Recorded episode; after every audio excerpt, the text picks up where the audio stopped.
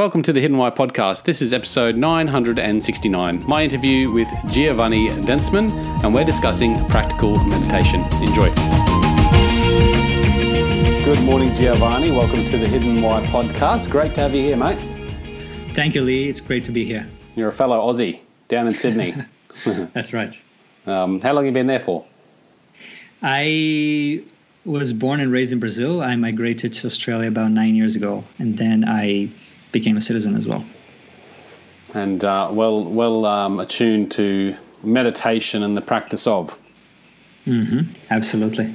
So tell us, you've got you've got a lot going on. You've got a, a podcast, a website, uh, Live and Dare, liveanddare.com, and a book that's um, been quite well received. Looks like it was released back in 2018, called Practical Meditation. Um, how did all this begin? Yeah. So I started practicing meditation when I was 14 or 15 years old. Really? Um, I was a very restless teenager. I had a lot of energy in me that I didn't know what to do with. Uh, lots of thoughts, um, kind of energy going everywhere, and I couldn't manage myself effectively. Looking back, I can say this. Um, and so I started reading about meditation because I was interested in um, things that are kind of spiritual. Yeah. And so I started reading about meditation. And when I actually tried it, I felt, wow, this feels amazing. I it was a, a workshop that was being held in my city.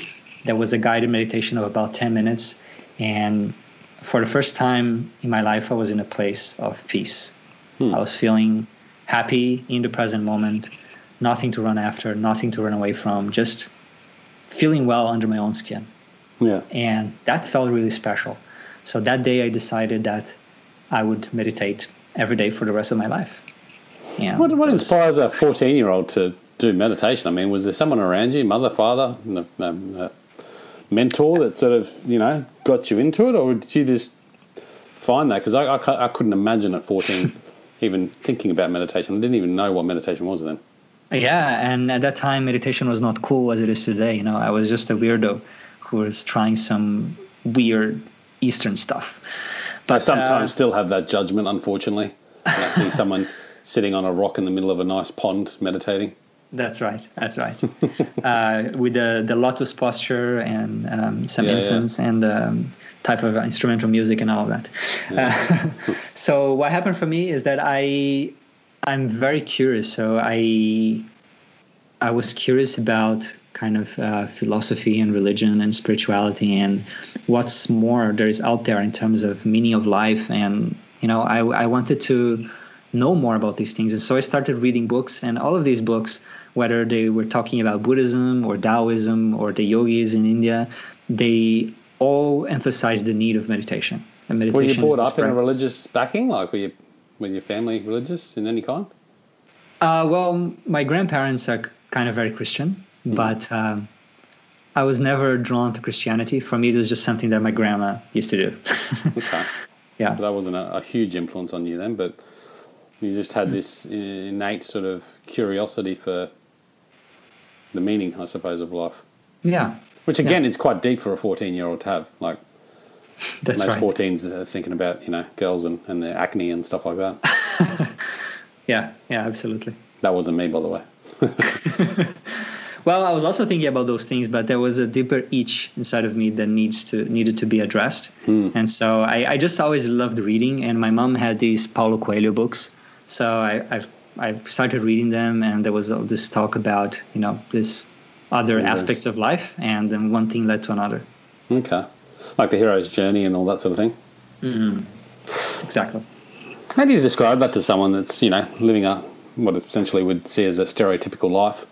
Mm-hmm. Um, because I think we have a tense uh, a sense to look out there into the external world and then adapt our behaviours and our lifestyle based on everything that's going on around us, rather than taking that hero's journey, looking within and, and taking our own journey. And and that's easy enough to get sucked into that because pretty much most of the population do. Yeah. But to absolutely. someone like that, that's in that position, how would you approach this topic?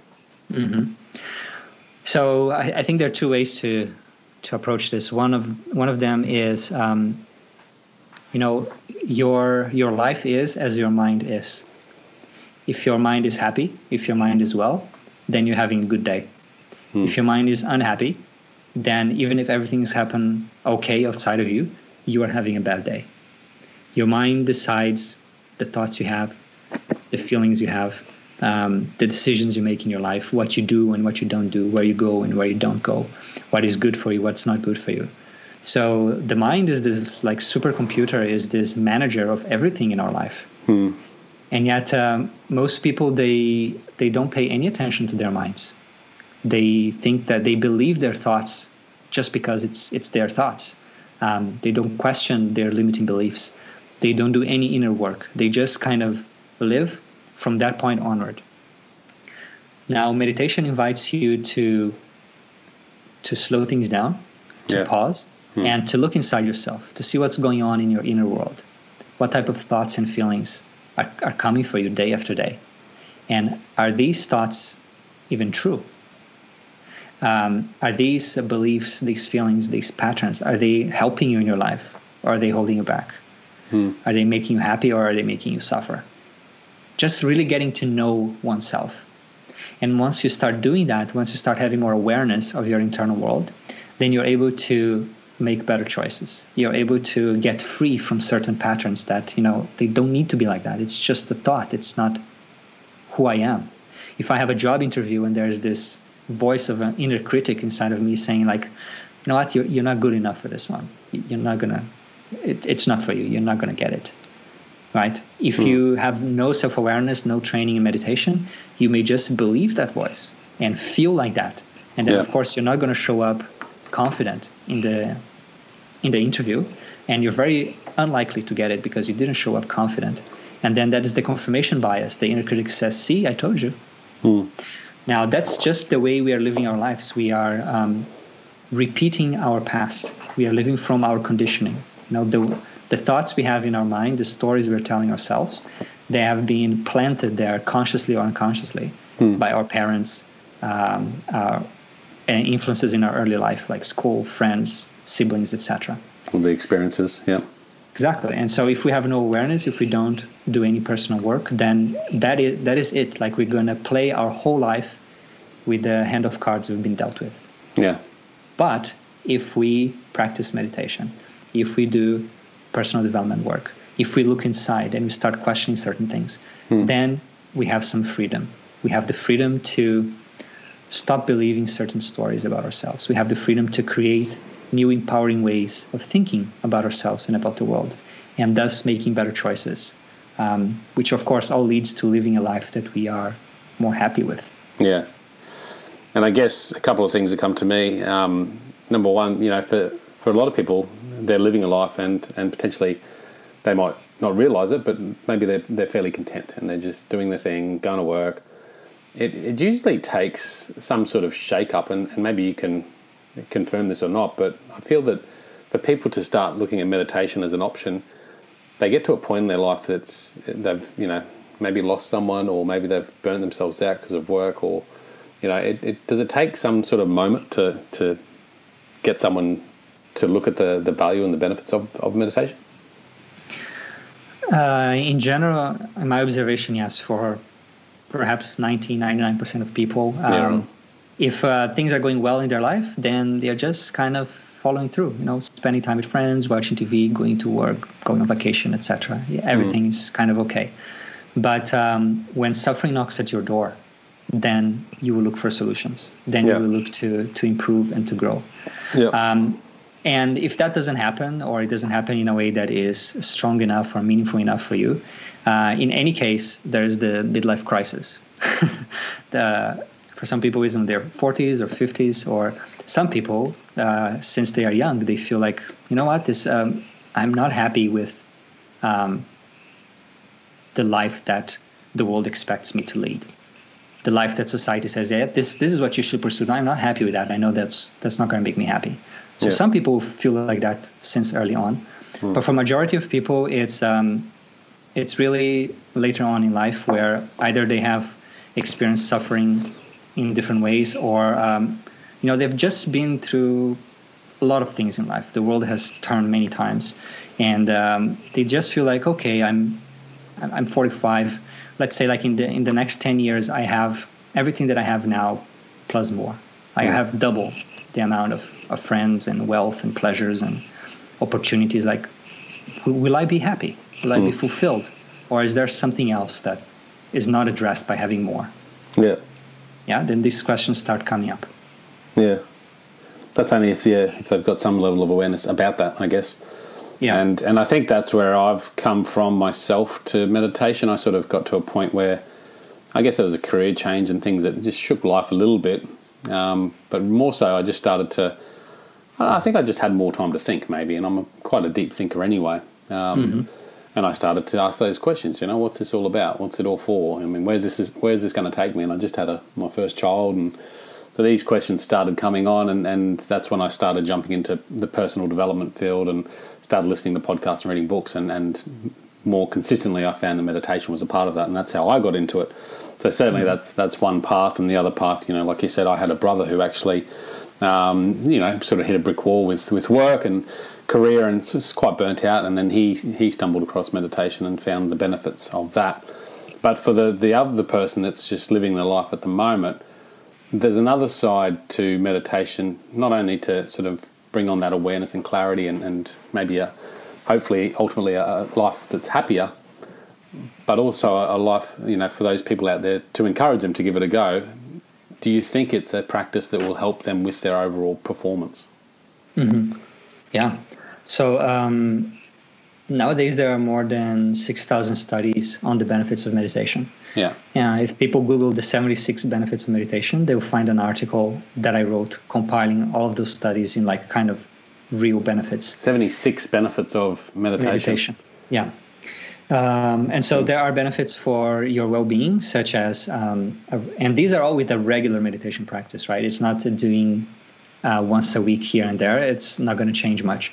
But if you have a regular meditation practice, even if it is not long, you don't need to meditate for an hour. You can meditate for, you can start with five minutes and then slowly grow to 20 minutes. What would a good average meditation schedule look like? So I, I really suggest people to start very small. Start Yeah. with three minutes, do it every day, and increase one minute per week. That is so gradual that you it's not stretching your motivation. It's not becoming too difficult too soon. And um, I would increase until 20 minutes. For for general benefits, uh, 20 minute daily meditation practice for most people is what they need. Okay. Now, if people want more, then they can practice for longer. But in general, 20 minutes. Can I ask you, Giovanni, what is your, and I know we're sort of deviating off track here, but what does your daily meditation routine look like? Oh wow. well, I'm a meditation teacher, right? That's what I do for a living. Yeah. So um, I meditate two and a half hours a day.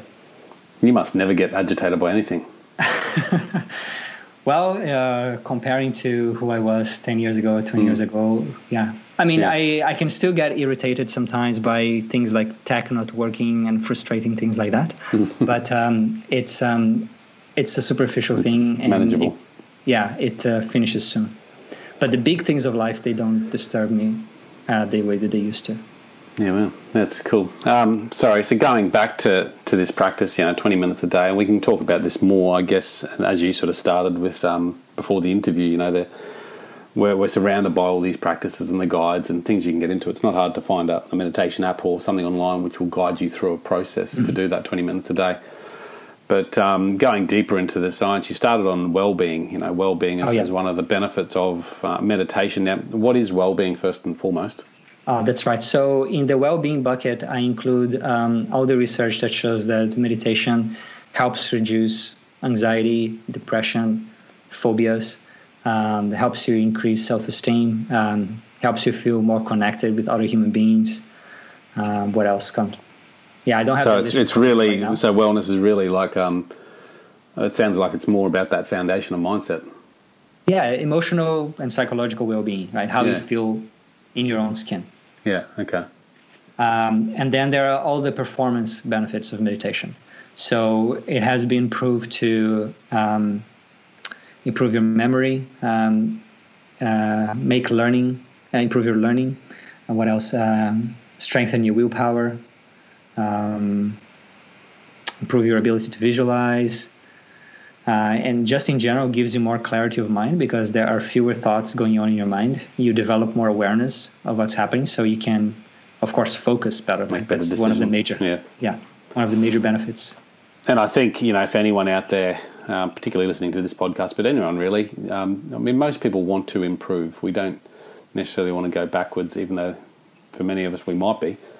Um, so the idea of meditation is something you can start to help improve in whatever field you're doing, or in your relationships, or in any part of your life. Um, is certainly a good practice to to adopt.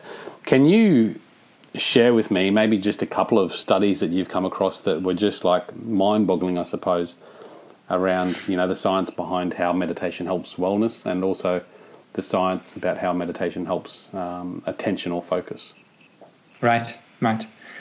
Um, it's been a long time since I wrote that article, but one study that comes to mind now that was um, comparing two groups of people. One of them uh, don't meditate, and the other is a group of experienced meditators. Yeah, And um, they were comparing how they deal with pain and suffering.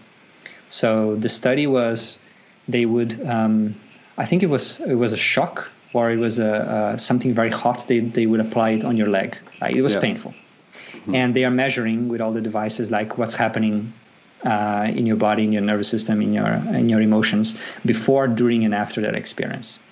And so, for the group of regular people, the non-meditators, uh, they know that the pain is coming. So there is a spike in the there's the experience of stress and anxiety before the pain. There's the experience of stress during the pain, and then there is also emotional stress after the pain as they mm. remember that experience. Yeah. Right? That's the the normal way to operate. But for the meditators, there was no suffering before and there was no suffering after. There was just the pain while it was happening. Hmm. Right, so, there, so there was no anxiety about the things that are going to happen, and there was no kind of regret and reliving the past suffering. There was just the pain in the present moment and when it's there, and then when it's gone, it's gone. And that's definitely something that uh, I experienced in my life. You know, I am not suffering the future or re-suffering the past. I make plans. I look at the past and I learn from the past. So it's not that I'm 100% owning the present. I don't think that's the goal of human evolution. Uh, we have the ability to think of the past and to plan for the future. So let's use it. But let's not be let's be in control of it. Let's not be used by it. So um, I'm not re-suffering the past, and I am not suffering in anticipation for the future.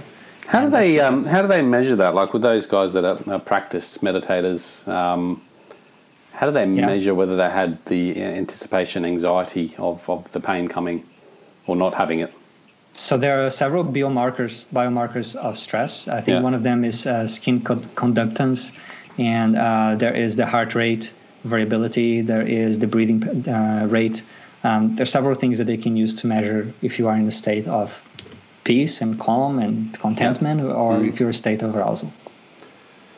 So with okay, that's interesting. So that's amazing, hey. And then with um, those meditators, experienced meditators, and I assume this is different for everyone because I think uh, life, you know, probably you're never an experienced meditator until you you your deathbed because it's probably an ongoing thing. But what? How do you, they? How do they pick out these experienced meditators? What defined one? Uh, I think it was people who had been meditating for more than 10 years. Okay. So it was really experienced meditators. Yeah. And unfortunately, it's a very small study. Um, it would be interesting to see what happens like if you get a group of people who doesn't meditate versus a group of people who did not meditate six months ago, but they have been meditating 20 minutes a day for the past six months, which is something more achievable, more uh, near future for most people. Um, of course, I wouldn't expect them to have the same level of um, well-being, quote unquote, well-being as the experienced meditators, but I would expect them to have much less suffering than those without the train. Yeah, I look, and again, I, I've said this to you before, but I um, I practiced meditation for a fair few years there, you know, very consistently, um, and I probably hit the sort of peak where I felt really good from it when I was living in Japan because I had the practice, you know, every morning I'd do it, and then at night I'd even do it for twenty minutes, and I really started feeling this uh, elation as well. Um, but then coming back home and I tried to keep it up, and things happened, and changes happened, and right now I'm very inconsistent with my practice, and I, I do feel the differences. I know that it's you know I, I, I definitely can say that in my experience meditation was absolutely beneficial, and I need to get that consistency back. Do you feel that someone starting out with meditation, there's a sense of placebo that um, can come through with that? Meaning that uh, the, the the benefits come from their believing that they should have benefits rather than actual Yeah, yeah. changes. Yeah. Well, the, I assume a lot of people go out there and you, you sort of say, "Oh, yeah, I meditate and it, it feels really good," and whereas perhaps they're they're not really speaking the, the right truth. Right. Um, I don't know how we could differentiate that in a study No. because it's uh, a subjective well-being, right? It's um, it's a little bit like asking when you are uh, when you get a new job uh, after a hard interview uh, and you feel happy. Like, do you feel happy because the job is really making you happy, or just because like he wanted it and and you feel you should be happy now? You got it. Yeah, I mean, we can make a distinction. yeah, like it's a really hard one, isn't it? But I guess it obviously exists. But Yeah, I, I'm not sure. It, it, I'm not sure it matters so much. Um, but if it well, I think you know because if you let's say I, I start doing ten minutes a day for the next two weeks, and I get to the end of the two weeks and I go, yeah, this is really great. And then I do it for another two weeks, and then suddenly you know you find me not doing it at all because I really didn't actually feel the benefits, and it was just that first few weeks where I thought I did. yeah, You must Yeah. find a lot of people start meditation and then don't keep it going. yeah, absolutely. Um, and then what happens is what, what also happens is people start meditation because of a specific um, pain point, Uh-huh, specific yeah. thing that they want to change. They get that benefit after a few weeks, and then they stop it. And then it, it goes back to where it was, and then Yeah. they come back again, and they realize like, okay, no, this is really, it's really like a lifelong thing, right? It's it's a little Yeah. bit like taking shower. I cannot take shower really well for three weeks and then expect that for the rest of my life I'll be good. You know, it's it has to be daily. It's just uh, the, fitness. Hmm. the tendency of the body is to get dirty, right? If you don't do anything, it will get dirty by itself. Yeah. And the, the tendency of our mind is to get busy. It's to to to suffer. It's to get into a mess, right? So if we do nothing about it and we just let it follow its own thing, um, it will go into those dark places from time to time. So we need a practice that gives us that inner cleaning, so to speak, on a regular basis. I like comparing it to exercise. Like, you know, you can't expect to be fit and healthy if you're not doing some form of uh, physical activity during the day. Um, Right. And it's, it's much like that with meditation. That's the exercise of the mind. And if you don't do it daily, what do you expect is going to happen to your mind? Absolutely. It's not There's be- no no passive income there. You need to you need to do the work to get the benefits. How do you encourage someone to, to keep going? Like if they're just starting out, they're, they're going for four weeks, but they're, you know, because I really probably had a little bit of placebo effect and just did it every day. And But it was probably a year or maybe even more that until I really started noticing in my life how much calmer I was when there was adversity and, and suffering or pain around me. Mm-hmm. Yeah, good question. Um, there are different ways to to to keep the person uh, with the habit. So the, first, I would make sure that the habit uh, fits well in your life. Next, Uh, to if you are enjoying a 10 minutes meditation, but after that it becomes a little bit boring and you're trying to meditate 20 minutes, then you're likely to get to a point where you want to quit. Yeah. So I would say uh, always practice within your window of um, tolerance, so to speak, or, or motivation or enjoyment. Um, you can you can keep practicing 10 minutes if that works for you. Uh, d- try to make the practice pleasant and enjoyable as much as possible. And part of that is uh, finding the right meditation technique for you, which is one of the things that um, that I focus on that is different from um, most teachers. Uh, finding the right meditation technique for you will allow you to enjoy the practice more, and therefore it becomes easier for you to keep it uh, long term.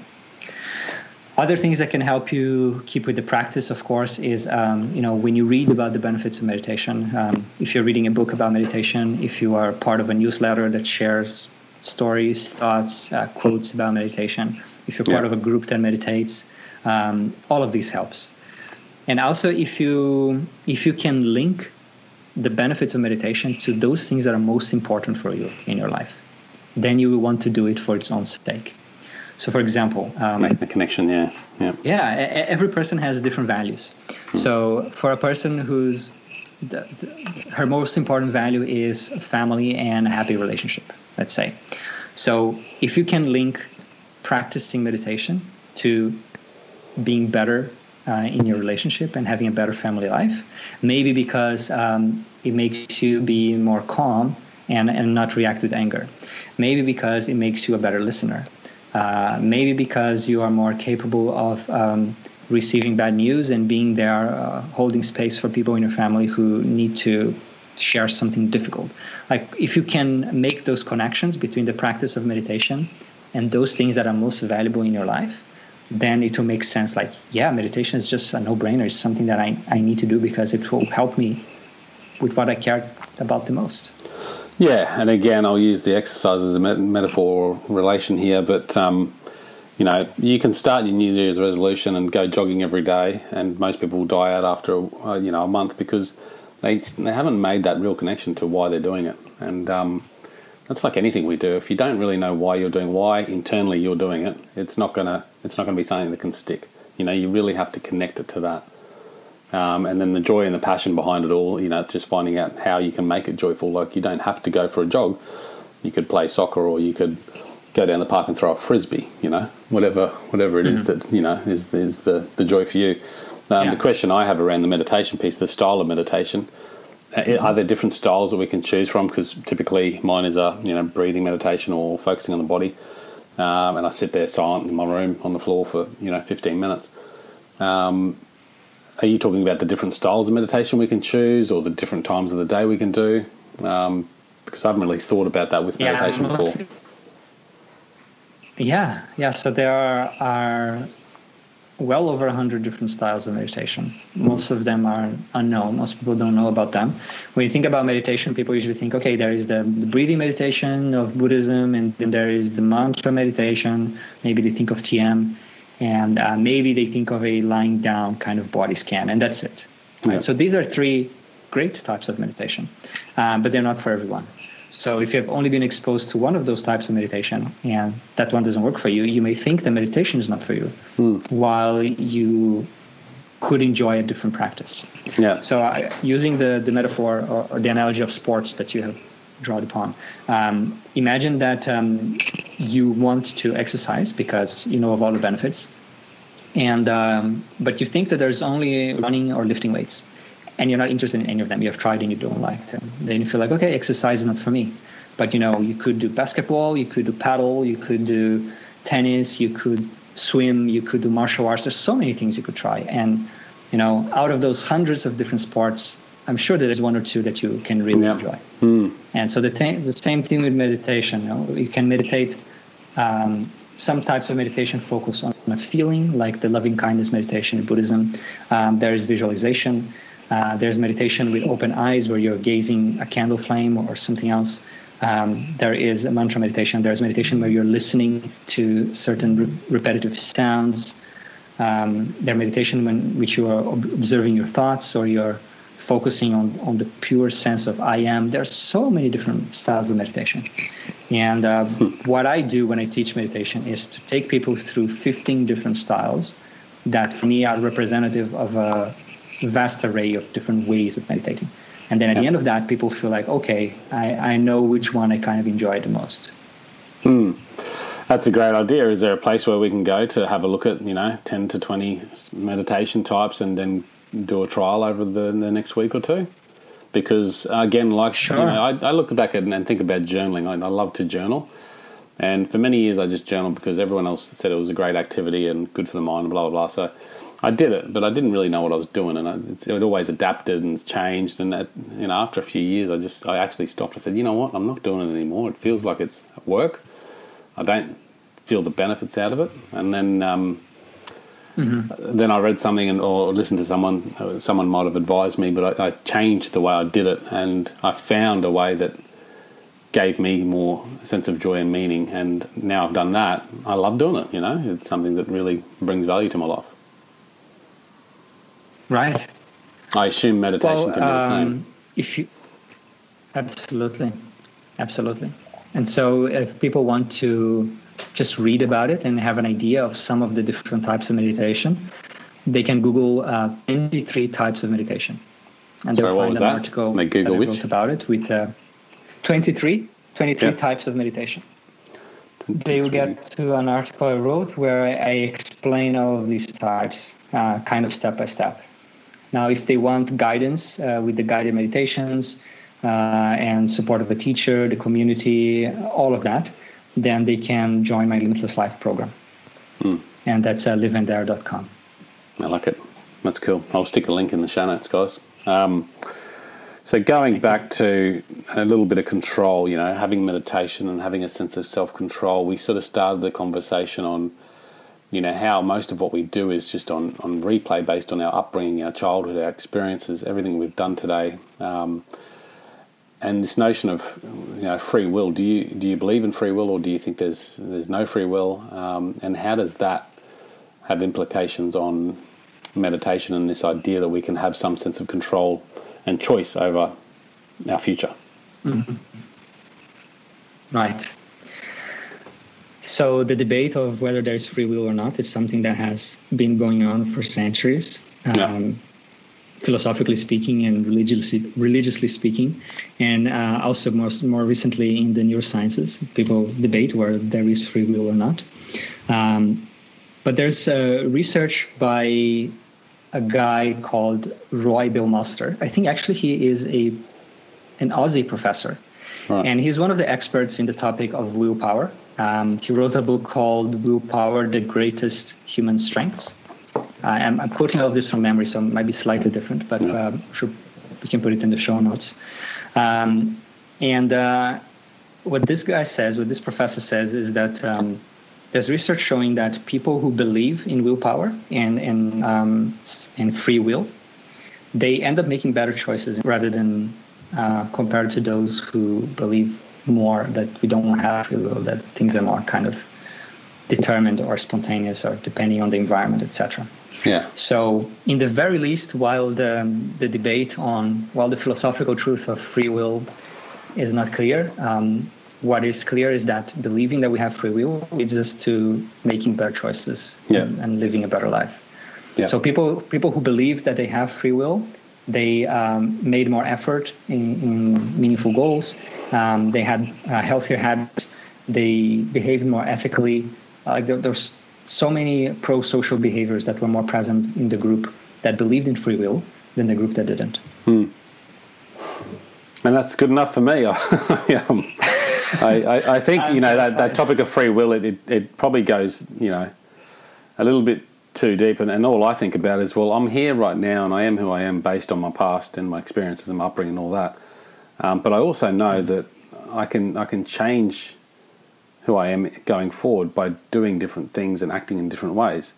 So therefore, there has to be some level yeah. of choice and free will behind that because you know I may not like public speaking, but if I went, well, I did. I went to Toastmasters and I got up there and I started speaking, and, and I can speak in public. Like, you know, that that changed things. Um, and I, and I didn't have to do that, but I forced myself into that situation. So, yeah.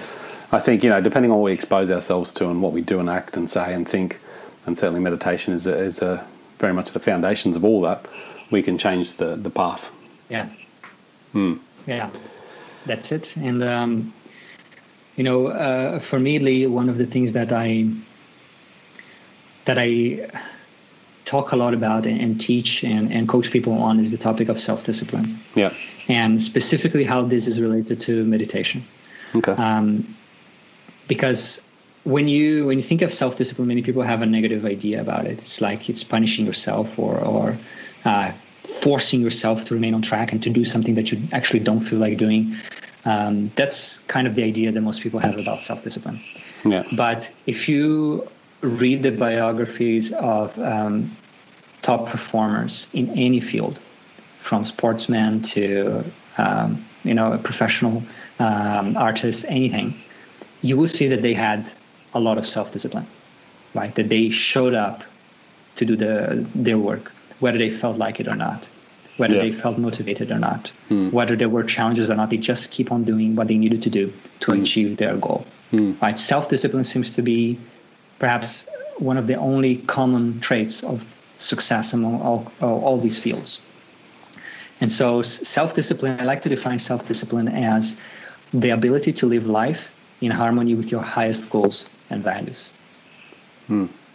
Right, so, it's not about punishing yourself, it's about making choices that will advance you towards your goals rather than take you a step away from your goals. Yeah. And it's as simple as that. You make a commitment and you make a commitment for something that is important for you, something that comes from within. It's not been forced. Like you yeah. want something. You mm-hmm. want to make yeah. a change. You want to create a habit. Be it losing weight, saving money, doubling your income, improving your relationship. um, overcoming anxiety, whatever is your goal in any area of your life, you will need self discipline because it will not come uh, without effort and mm. it will not come overnight. You will need to make certain changes. Uh, you will need to put in some effort over a protracted period of time so that you get those results, right? And for that, you need self discipline. Yeah. And so every time that you that you do something that you have committed to do, you are saying yes to yourself. You are respecting your own decisions. Every time you break your commitments, you're not respecting your own will. And so you're weakening your willpower. So I, I equate self discipline to self respect. It is respecting your own values, respecting your own decisions. Mm. And if we don't respect our own decisions, then um, other people won't either. Yeah. Because we, we, we don't have that that presence, that, that self-respect, uh, mm. that, um, you know, that seriousness, that yeah, integrity, absolutely. Yeah, well said. And it's it's um, you know, in many ways, I feel I'm quite self-disciplined, but in many ways not. And I, I absolutely feel that once you have that level of clarity about your values, your goals, um, you know, you can still get to a point where you just like let the ball drop and, and do the thing. You don't do the things that you should be doing. Um, and particularly after a period of a prolonged time, you know, that routine can break because you're just like, I don't know, you're a bit weaker, I suppose, to hold up that level of self discipline. And you can probably relate to this. Um, but you actually mm-hmm. start to feel guilty, don't you, when you when you do break, um, because you realise that you're not doing the things that you should be doing, and you're doing things that perhaps shouldn't be doing, and they're not aligned with taking you towards your goals or aligned with your values. Yeah, yeah. Yeah, do you find do you find that, or do you uh, you've got a, a pretty good level of self discipline there in your life?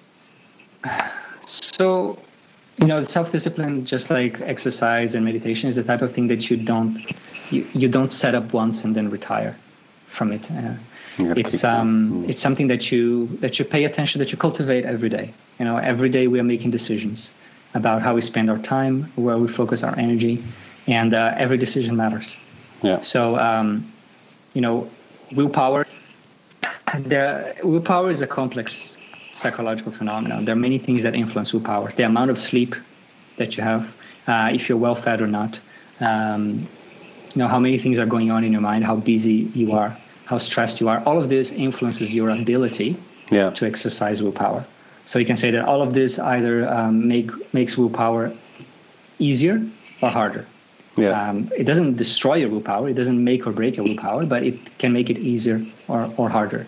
Mm. And so, one of the things, for instance, that I work with um, um, for with self-disciplined clients is the idea of building a daily routine, and especially a morning routine and um, uh, evening routine. Yeah. Right. The, in the middle of the day, things can go different directions. We live we lead complex life. There are so many things going on for most of us. We have different roles. But if you can get the first hour of your day fixed, and you can include the most important tasks and activities, you know those things that will advance your aspirations, right? If you can do that every morning as part of a morning routine, then in a way you have won the day. Yeah. Right? And for for the morning routine to really work, then you need to sleep on time. Otherwise, you will uh, miss the wake up time or you will feel tired the whole day and then it becomes more difficult to exercise the willpower. Yeah absolutely. So part of self-discipline is making sure that you get enough sleep. You know that mm. that's part of the that's part of the practice as well. Yeah that routine piece is paramount and i'm really that's one of my things at the moment. I'm really really pushing myself hard to try and get that routine you know? Because um, yeah. i just know that i know i'm a routine sort of person. I think a lot of people you know, not everyone is, is as disciplined, or is not disciplined, but not everyone needs that strict routine. Some people operate just fine without it, but um, certainly for me, I know having that routine morning and night, um, things just click a lot more better. So, yeah, yeah, I do love it. Well said, uh, Giovanni. I, I, think we could keep talking. I'm going to let you go. I appreciate you coming on today, and um, just want to throw it out to you. How can people um, best reach out to you? And I, I know you've got a few things you're working on too, so. The floor is yours. Sure. Sure. Um, so my main website is liveanddare.com. Yeah. And um, you can find a lot of free information there, especially if you if you join the newsletter. There's also a free three video course on meditation could be a really good way for you to get started, especially if you're new or if you don't have that that daily practice yet. Um, for those of you who want to learn more the self-discipline piece and uh, implement that in your life, there's a book coming which is called Mindful Self-Discipline. Uh, it's probably launching in May. Um, again, if you go to the website, you will be able to um, join a waiting list. Or if you just join my list, then you will let, I'll let you know when the book is um, available. Um, I think this is it. Well, for, for those of you who really want to um, focus on self discipline and uh, maybe want some support in becoming more disciplined in their life, then you can also contact me for coaching. Yeah, love it. Giovanni, thank you so much for coming on. Thanks a lot, Leigh. It was a pleasure. Um, and guys listening, um, until next time, peace, passion, and purpose. See you soon. Thanks, guys, for listening to this episode. I hope you enjoyed what you heard. I hope you love what you're hearing. If you like this episode, guys, or any of the episodes that you're listening to here at The Hidden Why, please do me a favor by sharing it. You can share it with your families, you can share it with your loved ones.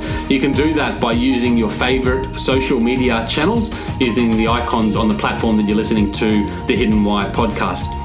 Also, guys, if you're a fan of the show, please connect with me. Connect with me at thehiddenwhy.com. I love to hear from you. I love to converse with the people that listen to this show to find out what they enjoy, what they don't enjoy, and perhaps if they have any questions or feedback for the show as well. You can stay up to date with all that I'm releasing here, guys. I do a solo show every Monday, a three minute thought every Thursday. I do two interviews a week on Wednesday and a Saturday, and a book review every Friday. You can stay up to date with all that by subscribing to my newsletter at thehiddenwhy.com. Just enter your email address there, and also subscribing to the podcast on the platform that you choose to listen to your podcasts.